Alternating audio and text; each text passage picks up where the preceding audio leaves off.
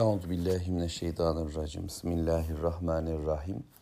Elhamdülillahi rabbil alamin. Allahumme salli ala Muhammed. Eşhedü en la ilahe illallah ve eşhedü enne Muhammeden abduhu ve resulü. Sözlerin en güzeli Allahu Teala'nın kitabı olan Kur'an-ı Kerim. Yollarında en güzeli Hz. Muhammed sallallahu aleyhi ve sellemin yoludur. Rabbimize hamd ediyoruz. Tur suresiyle birlikteyiz. Rabbim bu surenin şerefiyle bizi de şereflendirsin. Tur suresi yeminlerle başladı. Özellikle bir kavmin özgürlüğünü ifade eden, özgürlüğünün karara alındığı veya özgürlük sürecinin başladığı Tur yani vahiy dağıyla Allah söze başladı ve ona yemin etti.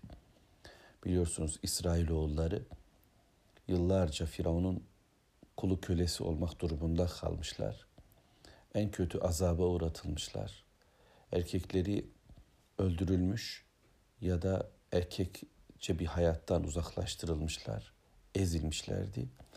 Kadınları hayatta bırakmış, bırakılmış ya da hayasızca işlerde çalıştırılacak, hayatın içerisinde perişan edilecek hale getirilmişti. Böylece bir kavim en kötü bir azabı yıllarca yaşadılar. Ama Allah peygamber ahiret bilgisini kaybetmemiş, Rableriyle bağlantıyı kopartmamış bir topluluktu bunlar. Peygamber yolunu terk etmemişler. Firavun'un eğitiminden geçseler de Firavun'un oluşturduğu zihniyet zihinlerine, kalplerine sinse de küçültülmüş, aşağılanmış, hafife alınmış, horlanmış olsalar da bir yönleriyle Allah'la bağlantıyı kesmeyince Rabbimiz de onlara yeni bir peygamber göndererek özgürleşme süreçlerini başlattı. Musa peygamber.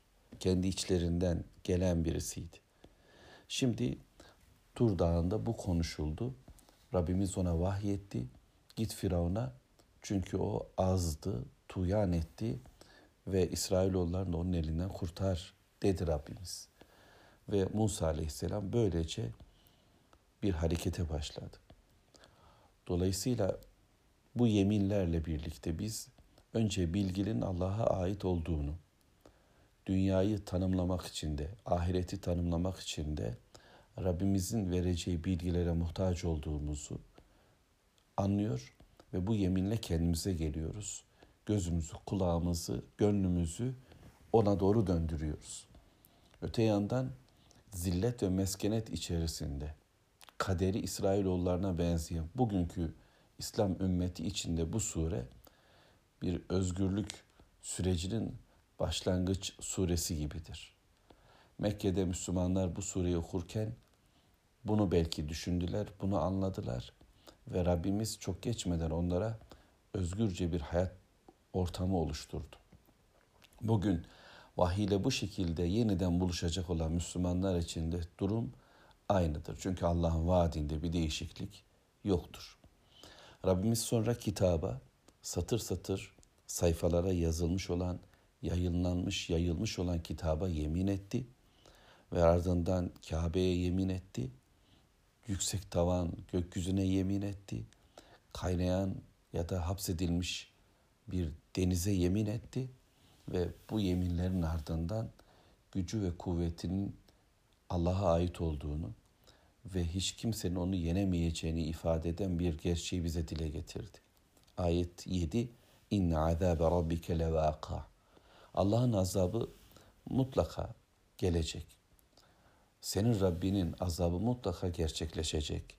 Ma lehu min dafi' ve ona karşı gelebilecek kimse de yok dedi Mevlamız.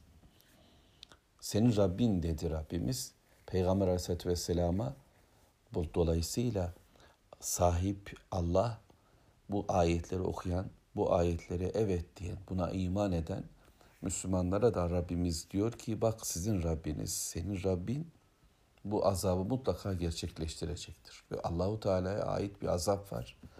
Bundan kaçış mümkün değildir. Dünyada kafir topluluklar tarihte işte Nuh kavmi ve Firavun gibi suda boğuldular. ve kimileri gök üzerlerine düştü sanki. Üzerlerine gökten belalar yağdı. Kimi de yere geçirildi. Bu şekilde azaplar yaşadılar. Sesle, çığlıkla, rüzgarla, taşla helak edilenler oldu.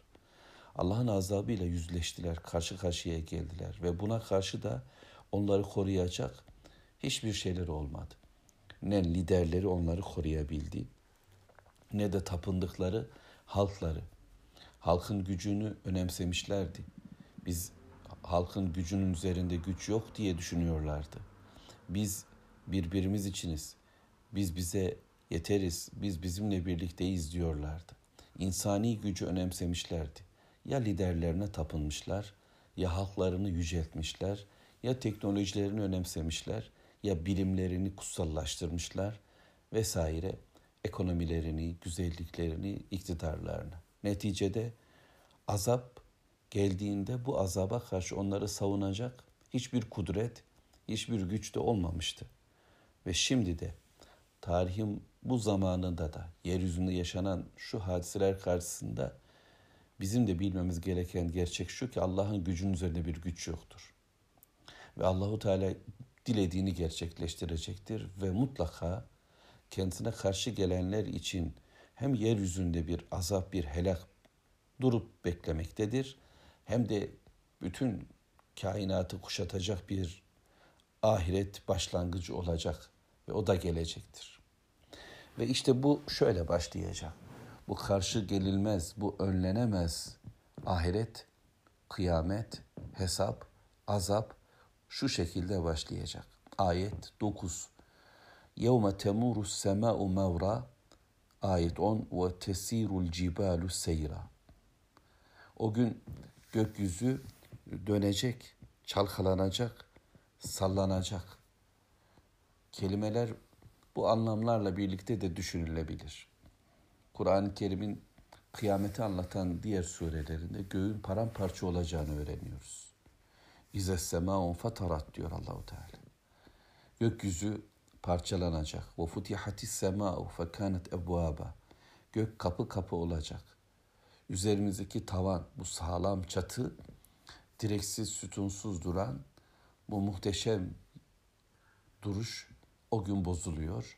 Kaynıyor, kaynaşıyor, hareketleniyor ve müthiş bir sallantı, bir çalkantı, bir döngüyle dönmeye, gidip gelmeye, inip çıkmaya yıldızlar birbirine çarpmaya, güneşler dürülmeye ve bu şekilde bir hareketlilikle gök çalkalanıyor.